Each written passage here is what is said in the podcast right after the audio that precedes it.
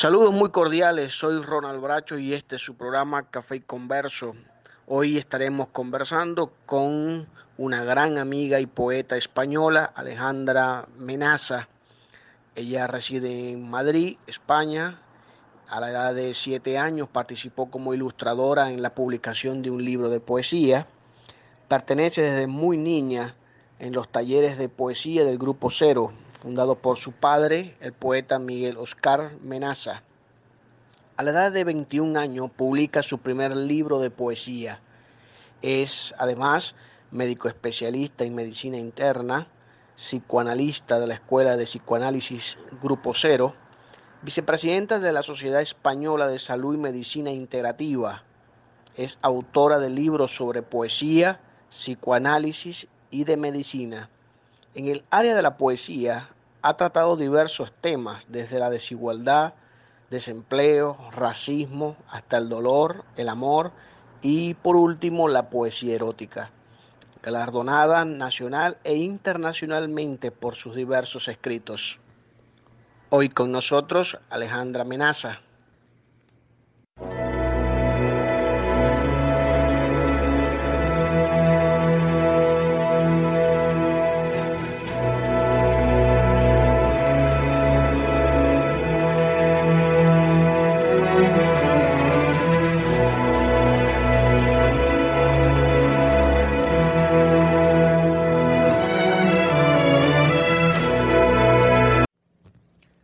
Saludos, Alejandra, ¿qué tal? ¿Cómo estás?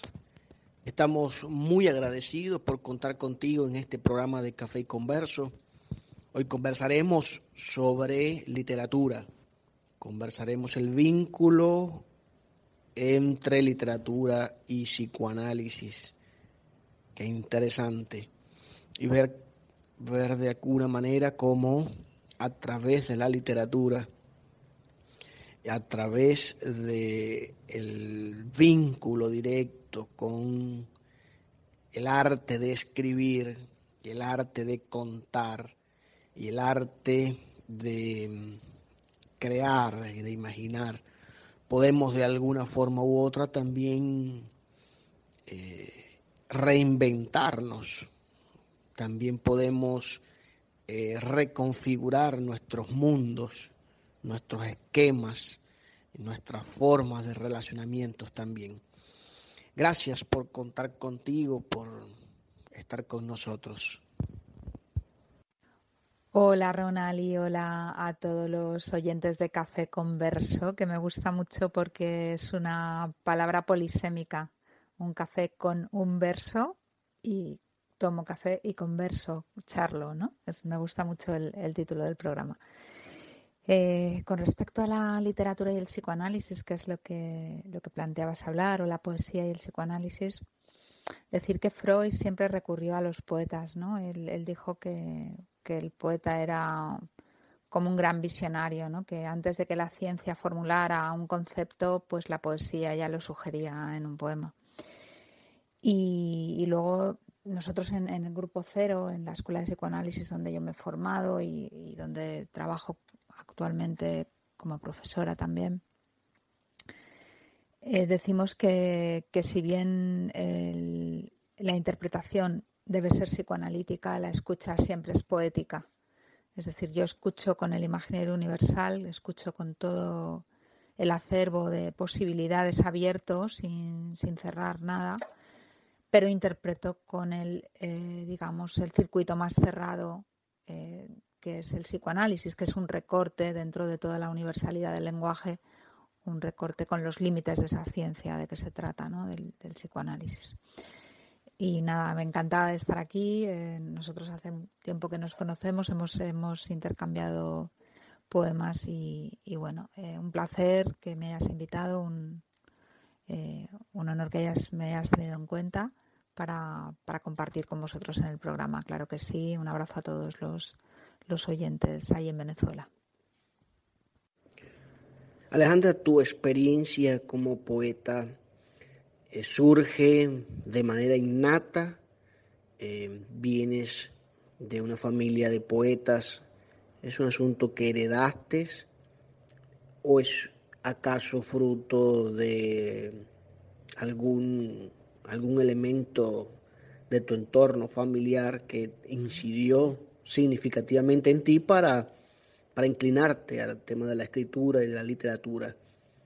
Es la experiencia del poeta, el inicio del poeta, un asunto que debe encontrarlo en sí mismo o está relacionado con su entorno y con su deseo de querer también definir ese entorno y abordarlo y recrear nuevos mundos. Con respecto a si la, poesía o, la literatura es algo innato, disto mucho de esa, de esa concepción porque, mm, porque yo creo que no hay nada innato en el ser humano, nada. O sea, ni siquiera el reflejo de, la succión que parece que todos los niños eh, nacen sabiendo mamar, pues hay, hay niños que les cuesta mucho, mucho eh, aprender mamar, es algo que se aprende también, ¿no? Y hay incluso anorexias infantiles, niños que rechazan la teta materna, y, es decir, hasta lo más básico, lo que más parece instintivo en el hombre, no lo es, no es instintivo, está tocado por el deseo, está trastocado por la pulsión, está modificado y deformado por la porque somos seres del lenguaje y somos seres deseantes y somos seres de, palabras, y eso lo trastoca todo. El lenguaje todo lo trastoca. Y por eso creo que, escritor no se nace, sino que se hace y, se hace a fuego lento en los versos de otros. Eh, un escritor necesita leer, ¿no? A mí me hace mucha gracia a veces cuando dicen escritor autodidacta, ¿no? Que sale de la nada lo que escribe. Bueno, eh, me parece, no sé, una cosa que no, que no es posible, ¿no? Que, si uno no lee a otros autores y se empapa de, esa, de esas creaciones ¿no? y de esa manera de acercarse o de producir una nueva realidad más que de acercarse a la realidad, em, creo que, es, que no es posible escribir. ¿no? Y por eso yo empecé, ya que me preguntas por mi experiencia personal, yo empecé bueno, yo, yo nací entre poetas, ¿no? Mi, mi padre escribía, mi padre el doctor Miguel Oscar Menasa, poeta, eh, candidato a Premio Nobel de Literatura en el año 2000, no sé si fue 10 o no recuerdo bien el año, pero creo que fue en 2010. Bien, em, pues eh, en ese contexto, ¿no? Eh, crezco con, las lecturas de poetas que se hacían alrededor mío, ¿no? en la mesa a la hora de comer, la poesía estaba presente en nuestra cotidianidad diariamente. Y mm, íbamos a recitales y escuchábamos a otros poetas y leíamos, ¿no? Y, muy pronto, muy pronto, con una edad muy, muy corta, eh, yo empecé un taller de poesía que coordinaba mi padre entonces y empezamos unos cuantos niños y estuvimos unos años ahí escribiendo y finalmente pues yo acabé coordinando un grupo de niños eh, entre 10 y 15 años. Genial. ¿Y tu experiencia escribiendo?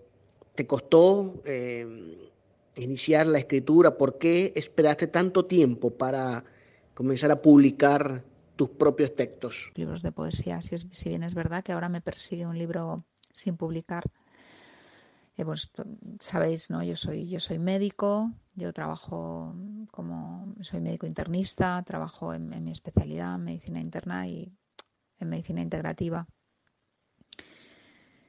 que suma a la medicina interna pues otras otras miradas, otras eh, eh, abordajes del paciente, incluye otras terapias ¿no? más modernas, otras formas de diagnóstico diferentes de la medicina convencional. Y además soy psicoanalista, que también tengo bastante de mi tiempo ocupado en eh, seguir formándome, psicoanalizarme yo también con otro analista de la escuela donde me formo, eh, seguir eh, impartiendo, participando en la formación de otros, atender pacientes, escribir libros de psicoanálisis. Todo eso me lleva también un tiempo. Entonces mi, mi amor se tiene que partir entre, estos, entre estas tres amantes que son la medicina, el psicoanálisis y, la poesía. Y bueno, por tanto, pues eh, que yo creo que, que, cada una de, mis ocupaciones enriquece las otras, ¿no? Y yo si no fuera poeta no podría escuchar a los pacientes como los escucho, o si no fuera poeta, bueno, no sé si se puede decir que uno es poeta, eso lo dirá la historia, ¿no? Pero, pero soy lectora, soy lectora y escribo, ¿no? Y, bueno, como en mi escuela también es dar eh, cuenta de cómo uno se ha ido formando a través de la literatura, a través de la escritura, es como una condición de la formación en grupo cero, pues también he hecho incursiones en, en el ensayo, ¿no? he publicado libros teóricos de psicoanálisis, de medicina integrativa también y de medicina psicosomática, ¿no? que, es, que es una de mis áreas de estudio dentro del psicoanálisis, donde yo más me he desarrollado y más, más estudiado y tengo más publicaciones. Y bueno, luego dentro de la medicina integrativa, pues también me he especializado más en ozonoterapia, que es un instrumento muy interesante también. Entonces, bueno, todo esto es un poco mi vida, eh, pero yo creo que nunca ha habido un problema de motivación en cuanto a la escritura yo tengo una manera de escribir muy pasional, creo, bueno, a, pesar, yo eh, tengo como dos facetas, ¿no? Soy una corredora de largas distancias y que, hace su camino con calma y permanece en el lugar y no, y no abandona la tarea, porque no he abandonado ninguna de las tareas que he iniciado normalmente y o muy pocas veces, ¿no? Tareas fundamentales nunca, nunca he abandonado la medicina, nunca he abandonado el psicoanálisis, nunca he abandonado la poesía. Eh, pero además soy una corredora eh, algunas veces de, sprint, ¿no? Muchas veces, pues, por ejemplo, cuando me asalta eh, la escritura de un libro, me me agarra y me tiene todas las noches escribiendo una noche tras de otra sin dejarme respirar, ¿no? Prácticamente. Es decir, cuando soy eh, de encerrarme con la poesía, bueno, la obra de Enrique Molina, por ejemplo, yo me encerré tres días en una habitación y estuve leyendo sin parar todos los libros de Enrique Molina con esa intensidad, ¿no? A veces soy, soy así, ¿no? Entonces, bueno, tengo esas dos facetas y, se complementan la una con la otra, pero, pero mi escritura es un poco así, es un poco por, por explosiones, diría yo, ¿no? Por, por es el volcán que se desborda, ¿no? Y por lo menos los últimos libros han sido así, ¿no? La primera Eh, la primera vez que yo publico no, no fue tan así, fue un libro más meditado, fue un libro que fue recopilando los, los poemas del taller donde yo me formaba, como, ¿no? donde yo me incursionaba en la poesía con otros poetas y con un coordinador. Y eh, pero los otros, eh, yo creo que, sí, sobre todo los dos, tres últimos, eh, fue uno, bueno, eh, desde La muerte en casa, que es un libro que yo dedico a mi hermano Pablo, fallecimiento de mi hermano Pablo, que muere asesinado, que también fue un libro así, ¿no? Donde me agarró la poesía y me puso a escribir, ¿no? Quizá para, para poder elaborar esa muerte, ¿no? Y para poder seguir abrazando la vida y no querer irse detrás del muerto. Y, los demás libros han sido libros de poesía erótica, los otros tres libros después de ese, ¿no? Es como si me hubiera sacudido la muerte y hubiera, eh, hubiera dejado a Tánatos de un lado para, para desplegar totalmente a Eros y tomar a Tánatos solamente para el punto que separa a los amantes hasta el día siguiente.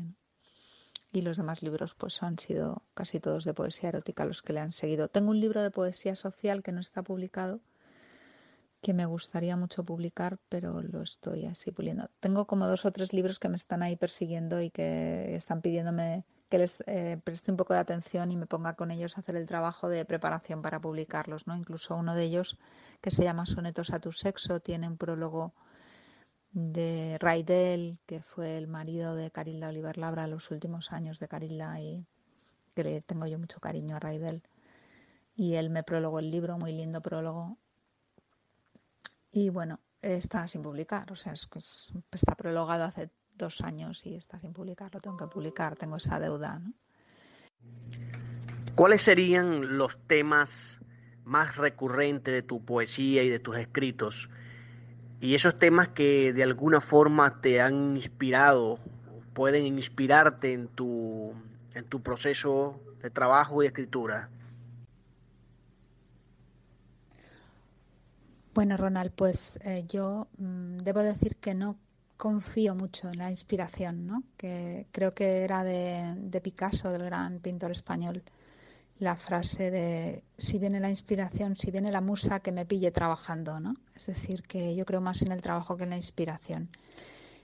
Em, ¿Cuáles son los temas que a mí me, me impelen a escribir? Como por decirlo de alguna manera, yo creo que no, es un, no son tanto los temas, ¿no? sino que eh, la escritura es un mandato social para mí, ¿no? O sea, yo debo escribir y bueno, por eso muchos de mis poemas son poemas sociales frente a hechos que suceden que me parecen injustos o no que, me rebelo contra ellos en el papel.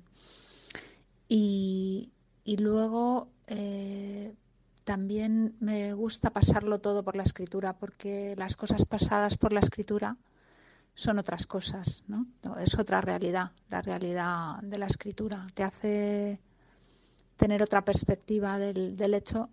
Podemos decir que genera el hecho, genera otro hecho, diferente del acontecido. Es un hecho de escritura, un hecho de lenguaje, ¿no? Como diría Heidegger, ¿no? Que la poesía es la esencia del lenguaje, decía él, ¿no? Y que las experiencias son experiencias de lenguaje, no son tanto experiencias en el mundo real exterior. Eh, entonces yo creo que la escritura para mí es un mandato social, que la inspiración la, cambiaría por el concepto de trabajo, que, ¿no? que si viene la musa te pille trabajando. Y, bueno, y los temas que han surcado mi, poesía pues son el amor, eh, la muerte, la guerra, la injusticia social, mm, la pobreza, contra esas eh, desigualdades eh, que se generan en los sistemas capitalistas no tan extremas. Eh, creo que ese ha sido un poco mi... Bueno, me parece que he escrito de todo, ¿no? Y incluso una vez en el taller nos pusieron una tarea, ¿no? recuerdo estas odas tan maravillosas de Neruda a la cebolla, a la, ¿no? o las nanas de, Nana de la Cebolla de Miguel Hernández, ¿no? Eh, que se puede cantar a cualquier cosa porque no es a eso a lo que se canta, ¿no? sino que se va a algo más universal, que no está tanto en el hecho particular que le ha pasado a uno, sino que en realidad en la poesía también, y mi poesía es una poesía que está muy tocada por el psicoanálisis, entonces no puede dejar de leer la realidad de una manera analítica también, ¿no? Eh, aparte de poética, que yo creo que en algunos poemas está bastante conseguida esa unión de la poesía con el psicoanálisis que no queda una clase teórica, ¿no? Sino, pero está todo dicho de tal manera que la teoría está en el poema, pero está dicho de una manera poética, ¿no? Me parece que bueno, eso es mi no digo mi intención, pero después cuando, cuando termino de escribir el poema y lo leo, porque antes no sé nada, simplemente me dejo llevar, me dejo penetrar por la historia de la literatura y de la poesía. Pero eh, una vez que está escrito, sí que después se pueden leer ¿no? esas cosas, esas, eh, eh, esos restos de realidad pasadas por la palabra que van de lo particular de un sujeto a lo universal construyendo algo que sirve para todos, ¿no? Una manera de pensar el amor que puede servir para todos los humanos o una manera de pensar la, de, de pensar la vejez o la muerte o, la enfermedad o, la salud que puede servir para cualquier humano, ¿no? que lo universaliza. El poema debe universalizar y, humanizarlo todo, eh, arrasar cualquier resto animal en el sentido de, que hasta la naturaleza queda humanizada, ¿no? como en los poemas del gran Germán Pardo García, donde los árboles son metáfora de lo humano, ¿no? Eh, los animales son metáfora de lo humano, es decir, no hay, no se canta a la naturaleza, sino que se canta a la naturaleza humana, ¿no? Y eso es un poco mm, los temas ¿no? que, en torno a los cuales ronda mi obra, pero digo, el tema no es lo más importante, ¿no? sino el acto de la escritura. Alejandra, cuando nosotros abordamos el estudio de la poesía erótica, podemos quizás reflejar allí varias, varios elementos, ¿no? Quisiera preguntarte por las razones por las cuales eh, te llevan a ti a, escribir sobre esa área en particular, porque mm, es un área la cual de alguna forma fue eh, señalada, puede ser criticada, pero desde el fundamento en la cual, bueno, se sostiene que el hecho carnal, la carne, eh, pueda ser recipiente del pecado, de la maldad, y todo lo que proceda a la carnalidad sea vista como, como algo negativo. Eh, descuidando por supuesto todo, toda, toda sensibilidad, todo hecho del, del, compartir tu carne, del compartir tu cuerpo, del expresar emociones a través de ellos. Eh, es por ello que es, es interesante cómo de manera eh, tan precisa tú has trabajado en esa área y muestras, pues, muestras y reflejas a, través de cada uno de tus poemas em, el amor hacia, hacia sí mismo, hacia, hacia el cuerpo de la mujer, hacia el cuerpo de la persona, y cómo, y cómo a través de él puede también expresar emociones. ¿Qué piensas al respecto? Sí, yo creo, creo que, en, que en, la relación sexual, más que sentir al otro, cada uno siente su cuerpo a través del otro. Eh, es el otro el que me da la dimensión de mi goce, ¿no? la dimensión de mi cuerpo. Es a través del cuerpo del otro que yo gozo, pero gozo con mi cuerpo. Igual que cuando como una fruta, el goce es de mi boca, de mis sentidos, de, ¿no? de, el, goce es mío. ¿no? Eh, entonces, en el encuentro sexual hay dos goces diametralmente diferentes, que son el goce de él y el goce de ella. No hay un goce compartido, ¿no? sino que son dos goces eh, únicos y, totalmente, radicalmente diferentes. Eso por un lado. Por otro lado, lo que yo creo que reivindica mi poesía erótica es el deseo femenino, que ha estado, realmente lo que ha estado vetado no ha sido tanto el cuerpo, que también, ¿no? pero el cuerpo más como metáfora del deseo. Y, mi poesía rescata a una mujer deseante, ¿no? que eso que parece que está prohibido para ella, ¿no? que es eh, pensar el sexo y pensar el dinero. Son dos cosas que a la mujer le han estado clásicamente vedadas. Y eso, bueno, eso ha, ha producido, el psicoanálisis denuncia esta situación, ¿no? ha producido un, una merma intelectual para la mujer, es decir, ha cerrado un camino del pensamiento, porque el, pensamiento se abre por la primera investigación sexual cuando uno es niño, ¿no? Y tiene ese interés, esa curiosidad, y esa curiosidad es germen de toda curiosidad posterior, también la curiosidad científica. Entonces mi poesía, sin quererlo, simplemente porque yo me he psicoanalizado muchos años y sigo psicoanalizándome, y porque trabajo de psicoanalista y veo tantas mujeres pasar por mi diván con estas problemáticas, con el deseo y con el goce, eh, pues simplemente creo que en mis versos hay una mujer deseante, ¿no? Esa es la, idea. Y se canta más al deseo y a la pulsión que, que al objeto amado. Y si se canta al objeto amado es en el sentido de que me permite el desarrollo del amor, es en una posición siempre de amante, ¿no? y no necesariamente de amada, aunque se juega con las dos posiciones activa y pasiva de la relación amorosa y se puede ¿no? uno poner en una u en otra posición constantemente, pero yo creo que esta, esta escritura es la escritura de una mujer deseante y de una mujer amante, ¿no? en posición activa. ¿Cuál sería tu recomendación para aquella persona que está iniciando en la escritura?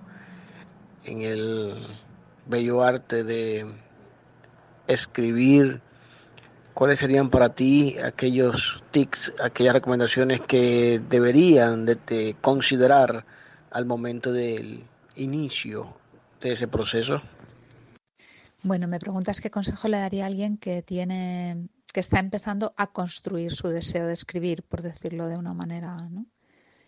Eh, de la manera que yo lo, pienso, ¿no? En tanto que un deseo también se construye y requiere un trabajo. No, es decir quiero hacer esto, sino es demostrarlo haciendo, ¿no? Em, yo leer, o sea, el, consejo que doy es lea, ¿no? Lea, lea todo lo que pueda, lea a los grandes poetas, lea a los poetas consagrados. Em, mm, todos los poetas ¿no? grandes, Alfonsina Storni, eh, Leopoldo de Luis, Germán Pardo García, eh, Juan Ramón Jiménez, Rafael Alberti, Nacin Hidmet, Olga Orozco, bueno, miles, ¿no? No voy a Miguel Oscar Menasa. No voy a, aburrirles con la lista, pero, hay que leer a los grandes poetas. Y, y eso yo, mi experiencia personal fue que yo lo hice en un taller con otros, ¿no? Que me parece que es como la forma más productiva, quizá, ¿no? Una forma social de la poesía, compartir con otros las lecturas, compartir con otros la escritura de los propios primeros eh, escritos que van saliendo y con un coordinador, ¿no? Es como funcionamos un poquito en los talleres Grupo Cero de poesía que hay un coordinador y estamos después los integrantes y el coordinador va proponiendo las lecturas y los, los integrantes también, ¿no? Traen, pues traemos un poeta por semana, escribimos eh, poemas, escribimos cuentos, relatos también, ¿no? Y esa fue como, eso fue como yo comencé, ¿no? Eh, se puede comenzar de otras maneras, pero es interesante pensarlo así en tanto que si tenemos la idea de grupo, de grupalidad, como una máquina productora de sujetos, en este caso de, poetas, pues el grupo produce, puede producir poetas con más facilidad ¿no? que, un poeta en solitario, ¿no? que un poeta que no tiene grupalidad. Y bueno, eso sería imposible, un poeta que no tenga grupalidad, ¿no? Siempre, siempre si es poeta social, ¿no? Pero bueno, es más fácil eh, si, si yo tengo el grupo ahí, ¿no? Y tengo la grupalidad ahí y, puedo entre compañeros y, ir dando los primeros pasos para, para empezar a leer y después a escribir. Si nos gustaría, Alejandra, que nos recitaras un poema para finalizar la entrevista, pero previamente conversanos sobre lo que significa para ti, eh, cuáles fueron las las situaciones, las, el momento, el estado anímico en el que tú estuviste en el momento de escribir ese poema. Y, y nos gustaría escucharlo, pues, como cierre de esta entrevista. Amo la verdad. Yo nací celeste en una noche donde el búho anunciaba con su rezo la alborada. Mi madre me enseñó a amar las sílabas. Ella es una luz serena en la mañana. Mi padre las bordaba en mi almohada. Él es el huracán que aventa las palabras. Yo soñaba y en el fino tejido de los sueños la pluma y el papel eran mi marca. Crecía con una idea fija como horizonte único que más allá esperaba haciendo guiños al maestro, conseguí que me mostrara el alfabeto. Me acerqué a Lorca, a Juan Ramón, versos de grandes que me encandilaban. De España salí al mundo, de la mano de Alberti llegué a Tuñón y Orozco. Oliverio me enamoró sin ninguna piedad, quedé extasiada por hedores de su pentotal. Caí beoda en los brazos de la poesía, Germán Pardo García, grande entre grandes, no hay otro como tú para rimar la tierra americana. Molina desbordó el cauce de esos ríos a los que tú le cantas, y yo dormí en su cama. Memorial indolente, elogio sin igual a la palabra, y con Carilda hicimos cantar a los canarios que habitan en el alma. Bella Francia, Volder me enseñó la belleza que encierra lo caduco, y fui una mujer lúbrica que goza mientras mueren sus páginas. En oscuras cárceles de Turquía hicimos el amor Hidmet y esta que canta. En Rusia, plaza roja y azul cielo, a las puertas del Kremlin Mayakovsky me besaba con tanta promiscuidad. El treponema del lenguaje invadió mis entrañas, tuve dulces gomas y suaves chancros, y hasta de ellos el verso irreverente brotaba. Ahora soy la leprosa, la infectada, esa que porta la verdad. La mentira me huye, impiedad. Para el que en mis redes caiga, me llamo poesía, verso y llaga.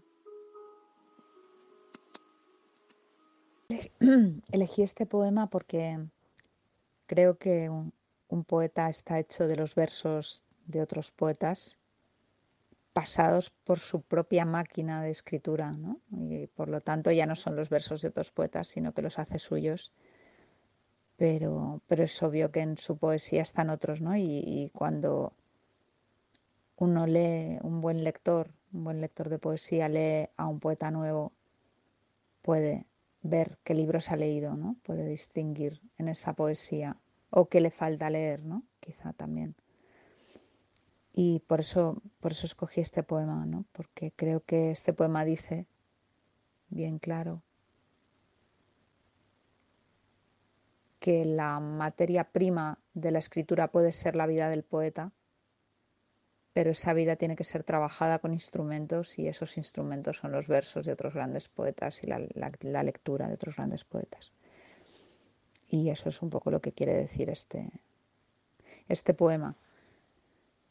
Y yo no creo que uno escriba bajo, bajo un estado de ánimo, no escribe bajo un concepto, bajo una idea. Puede ser que a veces uno escriba para sacudirse la tristeza o para... Pero al fin, eh, si no hace lo particular universal, que eso es lo que hace la escritura,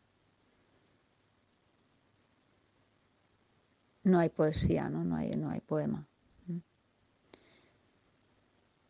y por tanto una desgracia personal puede ser materia prima, pero tiene que hablar de un dolor universal, ¿no? de, cómo un ser humano se puede posicionar frente a una pérdida, por ejemplo. Y por eso creo que no es tanto la emoción la que dirige la escritura, sino que son los versos de otros poetas, insisto, ¿no? es la historia de la literatura lo que dirige la mano del poeta, es la historia de la poesía lo que dirige la mano del poeta. Aunque pueda tomar un, pequeño fragmento de su vida como excusa para el poema. Un abrazo a todos, muchas gracias por esta oportunidad de compartir con ustedes. Muchas gracias Alejandra por haber compartido con nosotros y habernos regalado un poco de tu tiempo para compartir sobre el arte de la escritura y de lo magnífico que es este, narrar la palabra, el arte, la escritura, y cómo a través de él expresamos emociones, pero también expresamos ideas, criterios, formas de ver el mundo. Estamos muy agradecidos porque nos has colaborado significativamente y a todos los que nos escuchan han recibido esos, esas píldoras significativas que seguramente les ayudará para avanzar en sus proyectos literarios. Gracias, Alejandra. Muchas gracias, eh, Ronald, por invitarme al programa Café Converso. Eh, te agradezco esta conversación poética. Muchas gracias a todos los oyentes por escucharnos. Un abrazo fuerte. Muchas gracias por escucharnos. Agradecidos a todos ustedes por haber compartido con nosotros sus opiniones a través de nuestro correo electrónico cafeconverso.gmail.com Entre a nuestra página web www.ronaldbracho.blogspot.com donde encontrarán más información sobre este y otros programas y visítenos en nuestras redes sociales. Agradecidos a todos ustedes. Este ha sido su compañero y amigo Ronald Bracho y su programa Café Converso para ti.